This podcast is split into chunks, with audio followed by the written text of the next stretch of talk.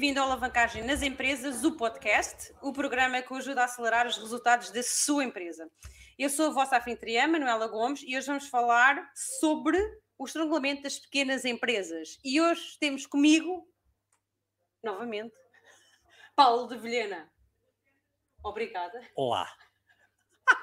Obrigada por estar presente novamente. Oi. Muito bem, continuando. Isto são os números que nós dizemos aos empresários que podem ter. Mas as pessoas podem ficar desconfiadas e pensar: não, isso é completamente impossível. Então, não, não na minha empresa, ou não comigo.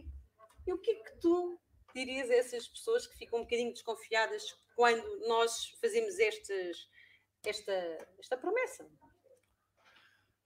Bom, isto não é, isto não é propriamente uma promessa, é, um, é uma expectativa. Expectativa, um, exatamente. Nós não, nós não podemos prometer que quem faz um curso connosco tem estes resultados, até porque nós não sabemos se a pessoa vai aplicar aquilo que aprendeu no curso.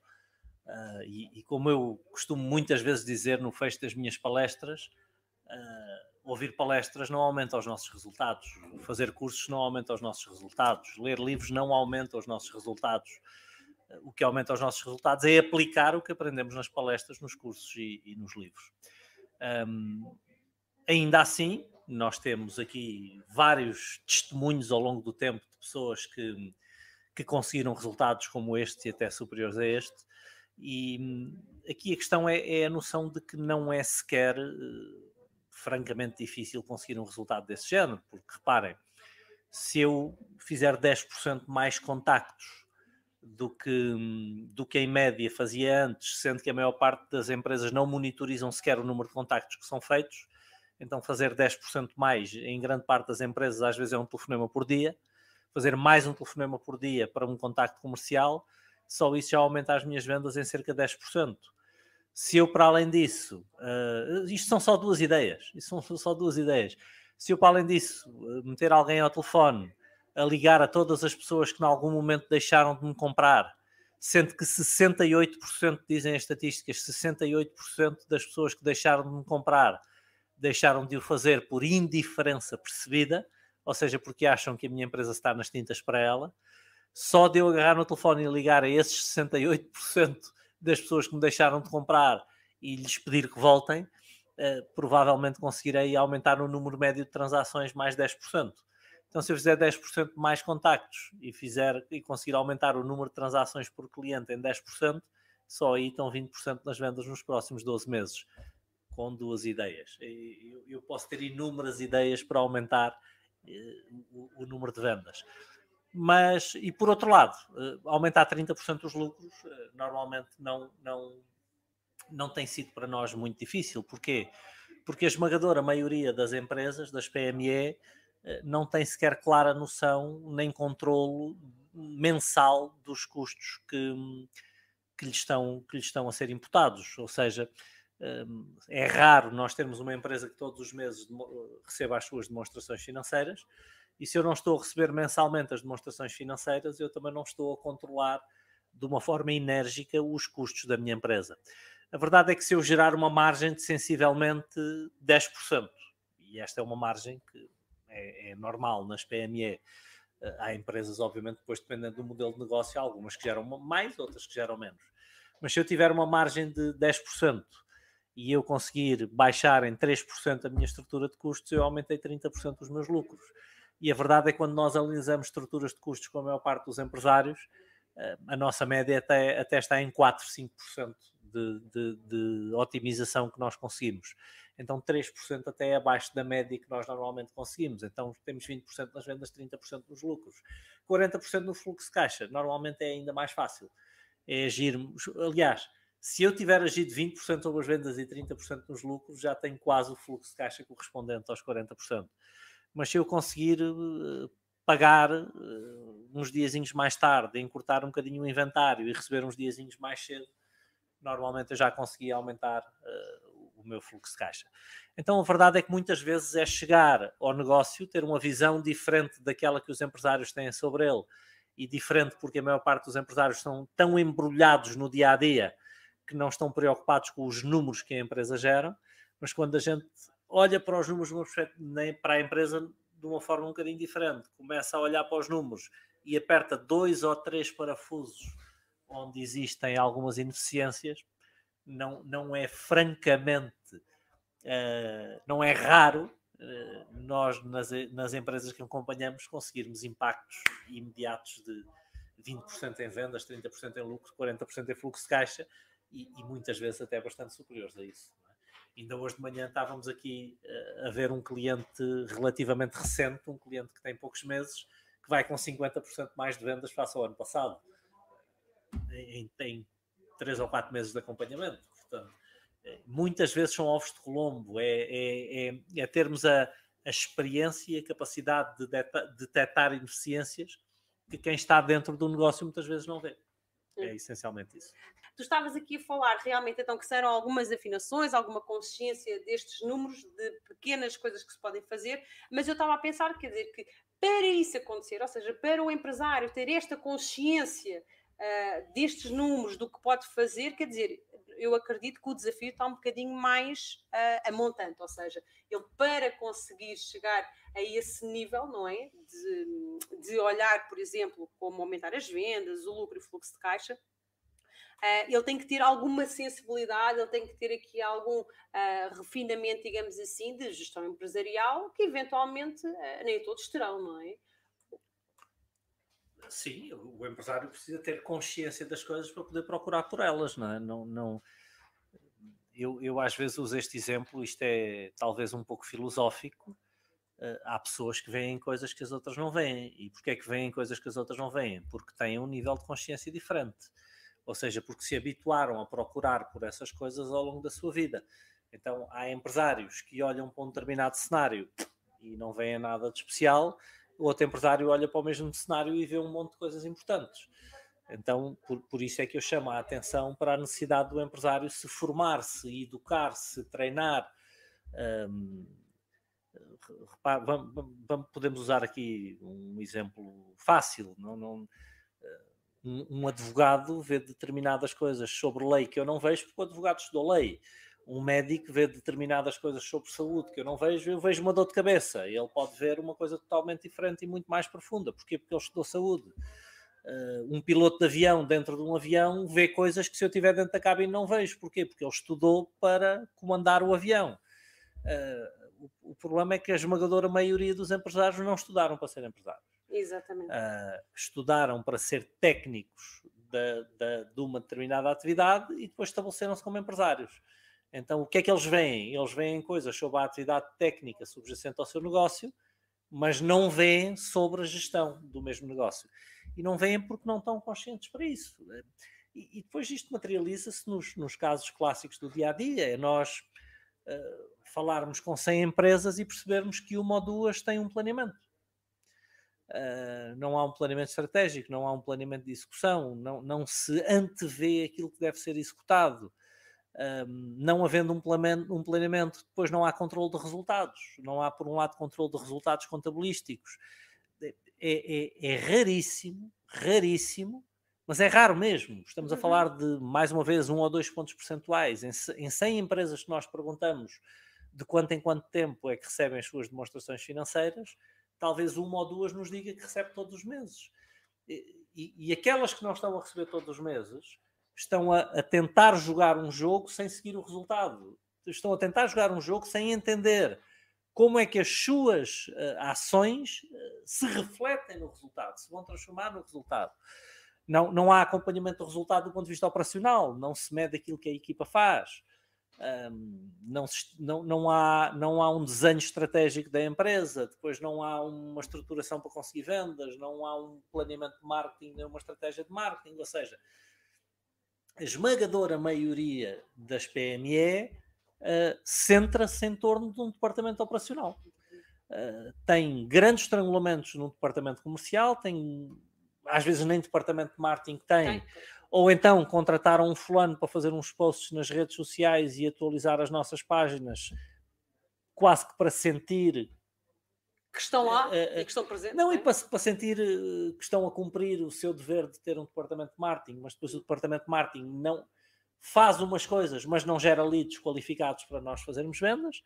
e, e toda a parte do controle do negócio tende a não estar a ser feita. Portanto, e isto acontece porquê? Porque não temos consciência da importância e da necessidade de fazer isso, porque não estudamos gestão. Exatamente. Um, e o que é engraçado é que mesmo alguns do que estudaram gestão na universidade têm empresas e não estão a fazer isso. Um, agora, eu preciso ir para a universidade para, para ser gestor. Bem, mal não me faz. Mal não me faz. Uh, mas podem estudar comigo, sai mais barato e é mais rápido. E, e, e mais dizer, é? ainda, eu vou direto ao osso, não ando, não ando com grandes teorias, uh, a, ah, coisa, a coisa fica mais simples. Exatamente.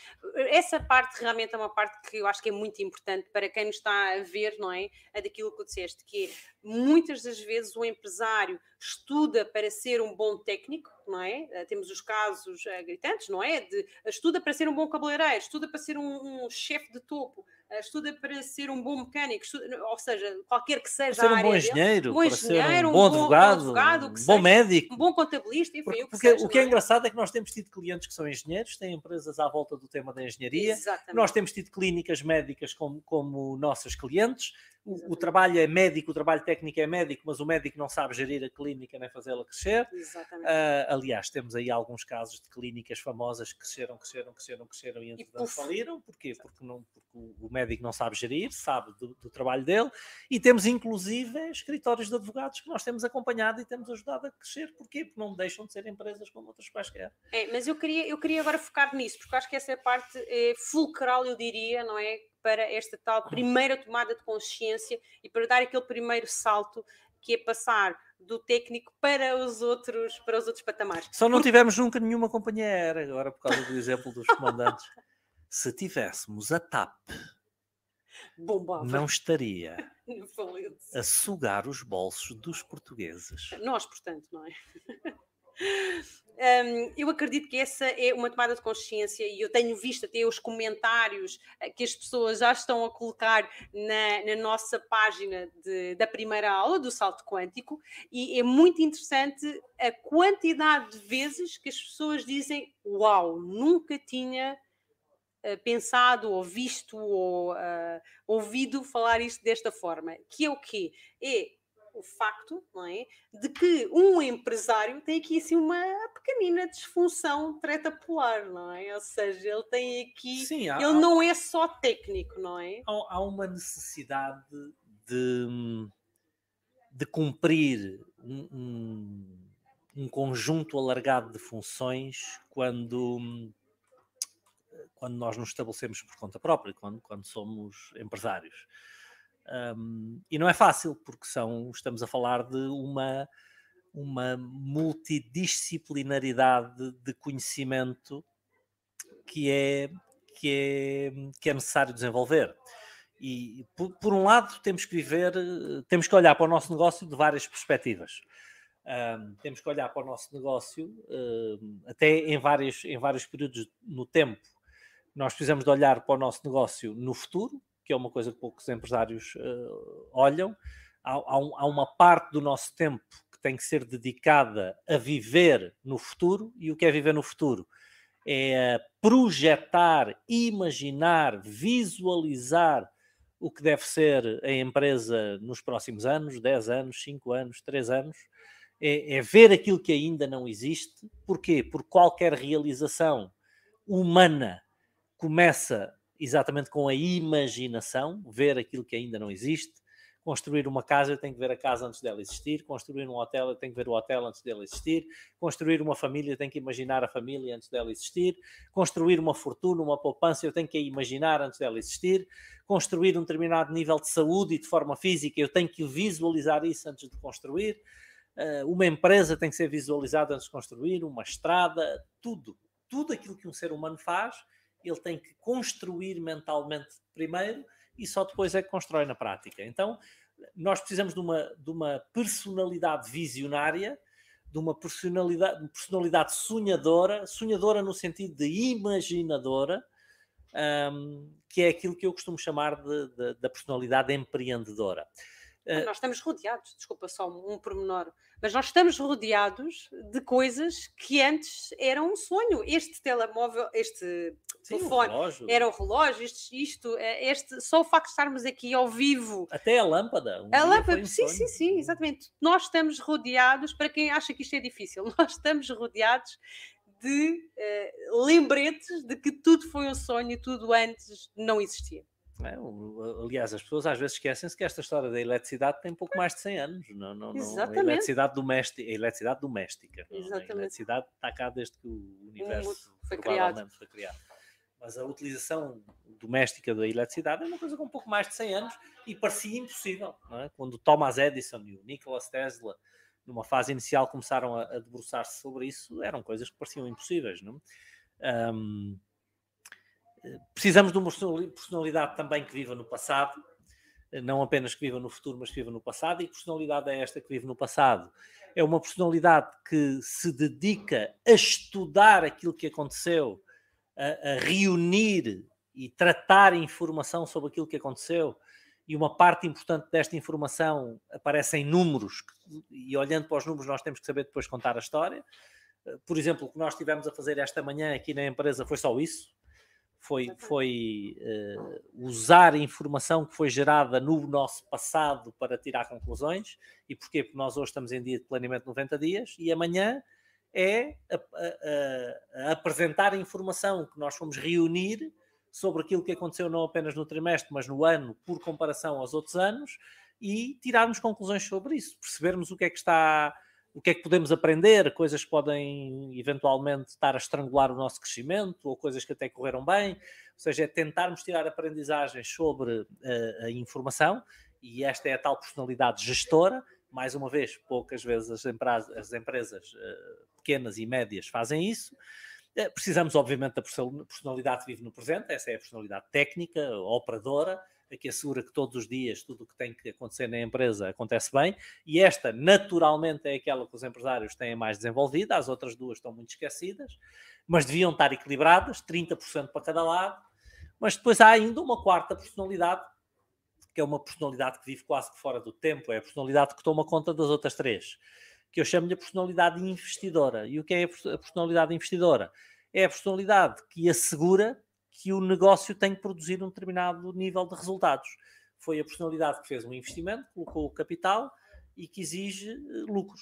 Um, e, esses lucros, eh, sejam eles reinvestidos no negócio para aumentar o valor do património do tal investidor, ou distribuídos uh, como dividendos para aumentar o património do tal investidor. Então temos aqui uh, um desdobramento de personalidade, e daí eu falar na tal disfunção tetrapolar que o empresário precisa, uh, e precisa mesmo, porque sem, sem satisfazer estas quatro perspectivas, estas quatro personalidades, eu não consigo ser um gestor uh, equilibrado, um empreendedor equilibrado e construir uma empresa equilibrada. Mas é ainda mais do que isso, porque como, como gerente da minha empresa, uh, como empresário, eu tenho que dominar um bocadinho de todas as áreas do funcionamento do negócio e não apenas das áreas que eu gosto. Então eu tenho que saber um bocadinho da área técnica do meu negócio. Eu tenho que saber um bocadinho de marketing, eu tenho que saber um bocadinho de vendas, eu tenho que saber bastante liderança, provavelmente. Eu tenho que saber de recursos humanos, eu tenho que saber de produção, eh, eu tenho que saber, se calhar, de investigação e desenvolvimento. Ou seja, eu tenho que saber um pouco de tudo aquilo que se passa na minha empresa. Eh, eu posso não ser um especialista de nada, mas tenho que saber um pouco de tudo, porque eu pelo menos tenho que conseguir discutir com os técnicos que eu contrato para tratarem de cada área de funcionamento da minha empresa, tenho que conseguir discutir com eles um, aquilo que, que, deve ou não deve ser feito. Então, de facto, ser empresário não é, não é uma tarefa fácil e por isso é uma tarefa que nos obriga a conhecimento, a reunir conhecimento, a estudar, a aprofundar o nosso conhecimento e a um enorme envolvimento no, no nosso dia a dia. Muito bem. Um, eu agora quero aproveitar que nós chegamos a meio do nosso podcast para vos relembrar que nós estamos abertos a responder às vossas perguntas, às vossas questões sobre tudo o que nós estamos aqui a falar. Uh, de preferência, peço-vos que seja dentro deste tema que nós estamos aqui a falar e estes assuntos. E também a relembrar-vos uh, novamente que nós vamos tentar responder a todos, às vezes pode não ser possível respondermos a todas as questões, portanto, um, e no Instagram também podem mandar as vossas questões, está bem? Porque nós temos aqui a nossa Neu que está a, a ver e a analisar todas as vossas perguntas, portanto, estejam à vontade no Instagram, porque nós controlamos aqui o Facebook e o YouTube. Nós controlamos a cena toda. Toda muito, a cena. Muito bem. Então, uma das coisas que eu queria, que eu queria perguntar, Paulo, e no seguimento do que estás a dizer. Pergunta. É. Se perguntares, eu respondo. Pois, mas é que tu falaste só de uma percentagem de tempo ah, aí num, numa, num dos técnicos, que era a personalidade não é? que vive no presente, que é o técnico. Diz, ah, 30% do nosso tempo deve ser aí. Então e as outras personalidades? 30, 30, 10. 30, 30, 10 o quê? 30, 30, 30, mas, 10. Mas as pessoas ficam confusas. O que é que 30, é o 10? 30 para o operador, 30 para gestor, 30 para empreendedor, 10 para investidor. E diz-me uma coisa. Isto é, isto é obviamente aqui uma distribuição uh, ligeira. O que eu quero dizer é que... Mas isso é diário. Precisamos de... Sim, por isso é que eu estou a dizer, é uma distribuição ligeira. Hum. Eu, aquilo que eu preciso ter a noção é de que eu devo equilibrar-me no esforço que dedico em cada uma das minhas um, personalidades, das minhas perspectivas. Eu não posso estar a fazer mais trabalho técnico do que gestão, mais trabalho de gestão do que empreendedor, ou seja, devo mais ou menos equilibrar o tempo que passo como gestor, como empreendedor e como operador, uh, e não posso esquecer que, por exemplo, a cada trimestre, um, uma das personalidades que eu trago aqui hoje no Planeamento 90 Dias é do investidor. Porquê? porque é a apresentação dos resultados trimestrais e o investidor quer assegurar que houve lucro e que houve fluxo de caixa, porque isso é que aumenta o meu património como, como indivíduo, e foi uma, essa é uma das razões pelas quais eu sou empreendedor. Um, então tem que haver aqui um equilíbrio entre as três personalidades. Obviamente que eu não estou a contabilizar quanto tempo passei em cada uma, mas quando eu começo a sentir que estou a desequilibrar as coisas, é, é, é necessário que eu atue, não é? Qual é tu dirias o ponto crítico, digamos assim? Vamos imaginar um caso de um médico que tem uma clínica, ok? E que está ele e a sua recepcionista, ok? Uh, como, qual é que tu achas que seria o ponto crítico para este médico que quer fazer crescer a sua clínica, não é? Para, para atingir melhores resultados da empresa e, e já considerando, obviamente, estas quatro personalidades tu disseste. O médico é ele e uma pessoa só? só Exatamente. Imagina esse exemplo. Não, a primeira coisa é perceber que enquanto ele, tive, enquanto ele for um médico com uma assistente, ele não é verdadeiramente um empresário. Ele tem um autoemprego. Uhum. Ou seja, ele troca o tempo dele por dinheiro, ele consegue trabalhar 8, 10, 12 horas por dia. Uh, nessas 12 horas atende um determinado número de clientes, cobra a consulta, eventualmente manda alguns para cirurgia, se, se, se essa for a especialidade médica dele, mas enquanto ele estiver sozinho, ele não consegue, pode ganhar muito dinheiro, mas não é mais do que um salário. E se algum dia, por alguma razão, estiver incapacitado de dar consultas, hum, a, a, a, estrutura, já nem, nem consigo chamar a empresa, a estrutura fecha. Então, se ele quer fazer crescer a sua clínica, se ele tem uma visão empresarial daquilo que está a fazer, o ponto crítico é perceber que precisa trazer outros médicos e que precisa de faturar mais através dos outros médicos do que faturar através dele.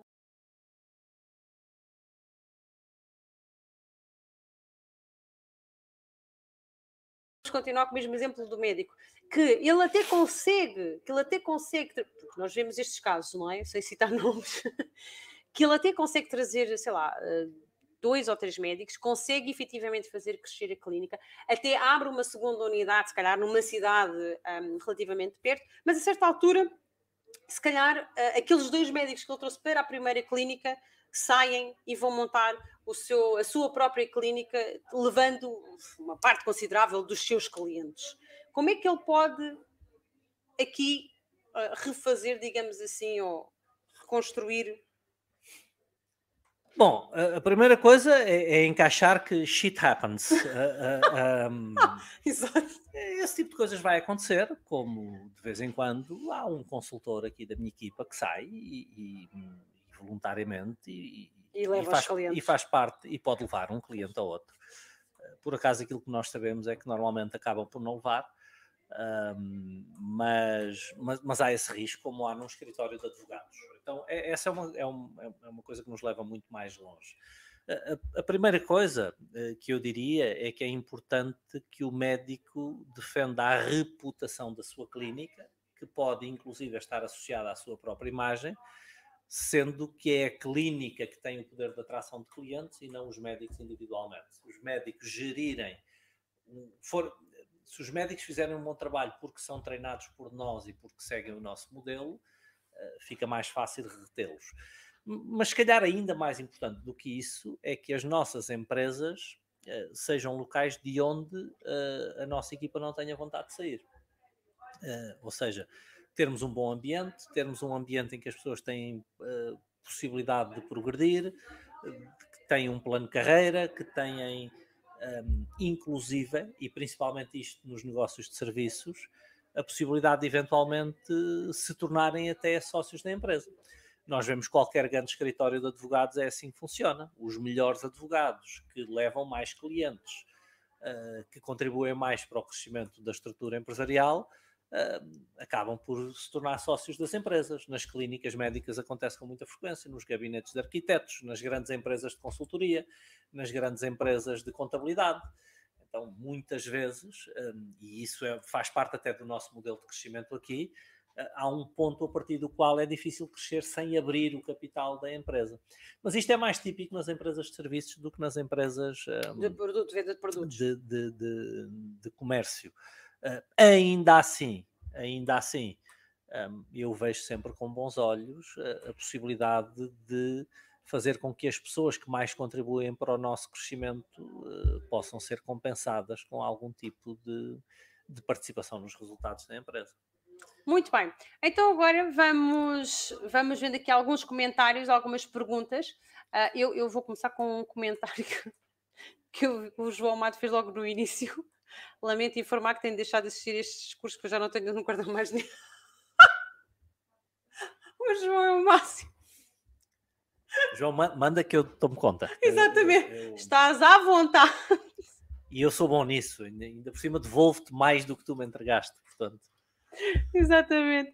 Um, e, e, não, é que ainda por cima tem uma grande lata porque diz isto das Caraíbas, onde, onde, ele vive hoje. Exatamente, exatamente.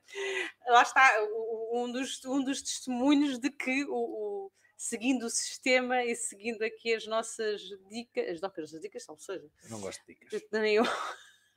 Mas saiu-me dicas. Mas não foi, não foi uma saída feliz. Muito bem, então temos aqui o Adalberto que também comentou, estávamos aqui a falar quando tu dizias que no final dos cursos, não é? Dizias que havia sempre as pessoas que, tomando consciência uh, destas informações que nós damos, um, que existiria sempre, ou seja, assistir o curso não é a garantia de sucesso, não é? É a garantia, digamos assim, é quando nós começamos a aplicar e começamos a fazer. E o Adalberto é, disse nós, que... nós, fizemos, nós fizemos aqui um direto há pouco tempo onde falámos da... Aliás, acho que foi o último, um podcast onde falámos das questões probabilísticas e do entendimento sim, das probabilidades. Sim, foi, foi, foi. Então, obviamente que nada é garantia de nada se nós entendermos risco, probabilidades. Fazer, fazer um curso não é garantia de resultados. Uh, mas aplicar o que se aprende no curso é a otimização das probabilidades de ter esses resultados. Exatamente. Portanto, mais do que possibilidades, são probabilidades. Exatamente, é isso mesmo. Depois temos aqui o Duarte, uh, que fez aqui um comentário que eu achei muito interessante uh, sobre aquela situação da, da, indiferença percebida que tu estavas a falar relativamente aos. Um, que os nossos consumidores podem estar, não é? Os nossos clientes podem estar a sentir. E o Duarte disse que por isso as empresas mudam os comerciais para voltarem a contactar esses 68% e a maioria das vezes recuperam clientes.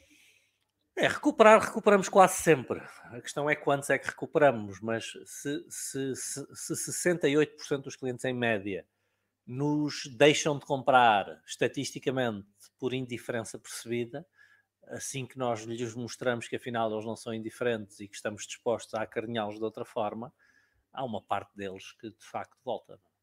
Sim. Ah, e entretanto, temos aqui, ah, afinal o Helder, afinal, disse que não havia perguntas, o Helder mandou logo. Grande Helder, obrigado, continua sem barba ainda. Considera vantajoso, tem positivos na produtividade, remunerar todos os funcionários da empresa com bónus de objetivos e não apenas quem participa diretamente nas vendas? Sim. Era isso que eu ia dizer. A resposta é sim. Eu, no nosso departamento, que não participa diretamente das vendas, nós gostamos muito de receber bónus de objetivos. É que das bónus. Fogo. Nós gostamos é de bónus. e de fazer grandes lançamentos. Muito bem. Então, meus queridos, hoje isto aqui está um bocadinho mais calmo, mas mesmo assim, Paulo. Sim, mas também já é uma boa hora para É, terminarmos. uma boa hora, sim. Uh, Nil, tem algum comentário? Não, isso agora também está mais calmo ainda que aqui. Muito bem. Mas uma última, uma última pergunta que eu acho que, que, que eu acho que é importante, só para nós terminarmos, Paulo, este, este nosso podcast, que é a pessoa consegue então uh, ultrapassar, digamos assim, como tu lhe chamas, o mito do empreendedor, não é? Uh, que, que, que, não é uma ideia tua, que foi do Michael Gerber, mas que foi esta, é com esta disfunção tetrapolar que nós acabámos de falar agora. A dele é só tripular, a minha que já é tetra. Ah, pois é, pois é, exatamente, porque tu adicionaste o investidor, ele era só mesmo... Isso, porque o Michael ainda não está lá. o Michael ainda não chegou a esse nível. Tem que comer, como é que é? Beber muita água e comer muito sozinho, não é? Exatamente. Um, mas eu acho Beber que. menos whisky. Ai, isto não se podia dizer. Porquê? Não, não posso dizer. mas dizes depois então off the record. Pronto, boa. Uh, não, mas eu, há, aqui, há aqui uma ideia uh, para nós finalizar então o nosso podcast de hoje. Uh, que tem a ver com isto, que é muitas das vezes, e nós vemos isso, inclusive até com a nossa própria experiência, que é o empresário começa a consegue ultrapassar então estas, estas, tem esta consciência das quatro funções que tem e começa a fazer dinheiro, ok? Ele começa a fazer dinheiro, o dinheiro começa a entrar na empresa, ele consegue alavancar a empresa e há alguns empresários, não é? Há alguns empresários que realmente se deixam ofuscar, digamos assim, pelo dinheiro, pela quantidade de dinheiro que vai entrando. E não poucas vezes nós vemos empresários que um, começam a gastá-lo. Começam a gastá-lo, eventualmente, não com a empresa, é? mas uh, consiga, com a sua família. Não que isso esteja errado, atenção, não é? Não que isso esteja errado. Não, não está certo. Mas também não está muito certo, não é? E era essa a ideia que eu queria uh, terminar. O que, o que é que o empresário. Qual é o risco? Qual é o grande risco? E voltando lá está novamente um bocadinho aqui ao tema do antigo podcast, mas qual é o grande risco se o empresário continuar a persistir uh, neste, neste caminho? O risco é lixar-se. uh, um, o, o, o, grande desafio aí é que a maior parte dos empresários confunde o património da empresa com o seu património pessoal e acha que se a empresa é sua, uh, o dinheiro da empresa é seu também. E trata-o uh, misturando muitas vezes com o dinheiro do seu consumo pessoal. Mais ainda, uma parte importante dos empresários monta as suas empresas com uma mentalidade de trabalhador por conta de outrem. Uh, e isto significa o quê? Eu trabalho muitas horas e o dinheiro que a empresa fizer serve para eu satisfazer as minhas necessidades e desejos mensais. Ou seja, um, muitas vezes falta o esclarecimento de que a partir do momento em que em construímos uma empresa, nós criamos uma personalidade jurídica diferente. Criamos uma, uma, uma pessoa coletiva. Exatamente. E, e essa pessoa coletiva eh, tem uma autonomia patrimonial face ao empresário, embora o empresário seja dono dela. Ou seja, eh, se eu eh, esvaziar a minha empresa dos fluxos de caixa que ela gera a favor do meu consumo pessoal, eu estou a esvaziar a capacidade da empresa a reinvestir nas vendas, lucro e fluxo de caixa futuros. Ou seja, estou a roubar a minha, a minha própria empresa do seu crescimento futuro. Ou seja, estou a destruir o meu património, porque o meu património é medido por quanto alguém pagaria pela minha empresa se a quisesse comprar, mesmo que eu não a queira vender, ou seja, é medido pelo valor da minha empresa, a previsibilidade das vendas, lucros e fluxos de caixa, um, não é medido pelo meu padrão de consumo, pela casa onde eu vivo, o carro que eu guio, as bebidas que eu bebo e as férias que eu passo. Um, e, acima de tudo, eu explicava isso no direto de ontem, porque há, há, pessoas que então me dizem, ó oh, Paulo, então, mas porquê é que eu quero uma empresa muito bem sucedida, se faz Exatamente. muito dinheiro, se eu depois não posso gastar o dinheiro? Não, eu, eu tenho que entender é a dinâmica da criação de riqueza e a forma como o dinheiro se comporta. Na fase da criação da riqueza, na fase da criação do valor patrimonial, estas duas opções são mutuamente exclusivas. Ou eu crio riqueza, ou crio um estilo de vida. Uhum. Ou seja, na fase da criação, são mutuamente exclusivas. Eu só posso escolher ou criação de riqueza ou criação de um estilo de vida.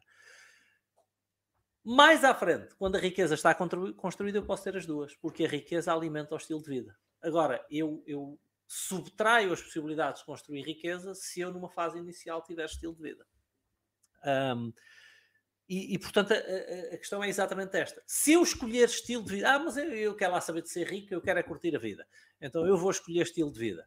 Se eu vou escolher estilo de vida, um, é uma coisa que vai durar pouco, porque o estilo de vida eu vou conseguir mantê-lo enquanto a maré estiver a subir, enquanto eu tiver um período de expansão económica, assim que houver uma contração da economia, eu tinha um grande chapéu, mas não tinha gado, como se diz no Texas. Big hat, no cattle. Ou seja, um, eu, eu, eu guio um bom carro, tenho uma boa casa, tenho padrões de consumo elevados, mas, mas não tenho riqueza. Ou seja, assim que houver uma contração do mercado, e é tão certo que haverá uma contração do mercado, como que agora a seguir do verão virá o outono e depois o inverno, tens a certeza que vem o outono e o inverno? Como é que tens a certeza? Porque há, é mais, há, há, mais de não sei quantos milhares há de anos. Há 70 mil anos atrás que nós andamos é assim. neste ciclo. Pronto. Então, se, da mesma maneira que eu tenho a certeza que depois do verão virá um outono e um inverno, eu tenho a certeza que depois de cada expansão económica virá uma recessão. É inevitável, sempre foi assim. Eh, depois do dia vem a noite. Então, eu, eu se eu tiver um padrão consumista do fluxo de caixa que é criado pela minha empresa, aquilo que vai acontecer é que na primeira recessão do mercado acabou-se o consumo, nem a riqueza nem o consumo.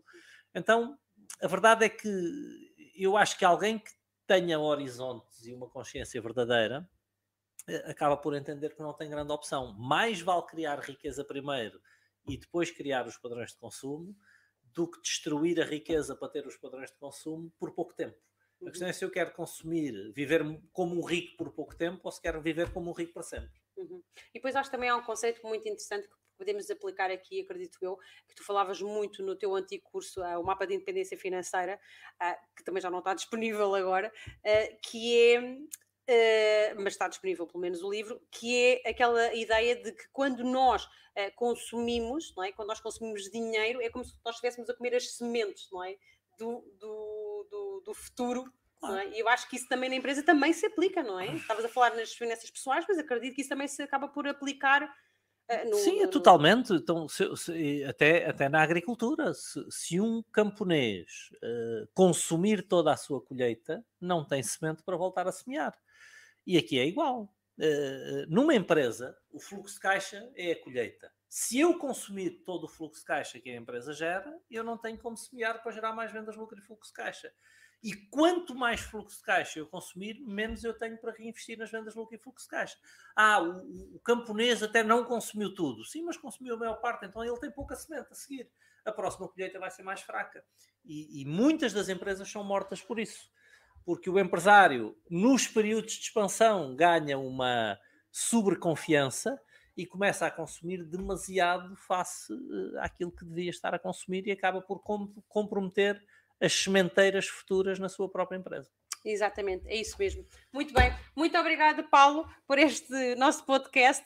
Obrigada, Instagram, Facebook, YouTube, todas as pessoas que nos estiveram a assistir. Então, da nossa parte, muito obrigada pela vossa, pela vossa presença e partilhem também estes diretos e o salto quântico com todos vocês uh, conhecerem. Obrigada, tchau, tchau. Tchau, pessoal.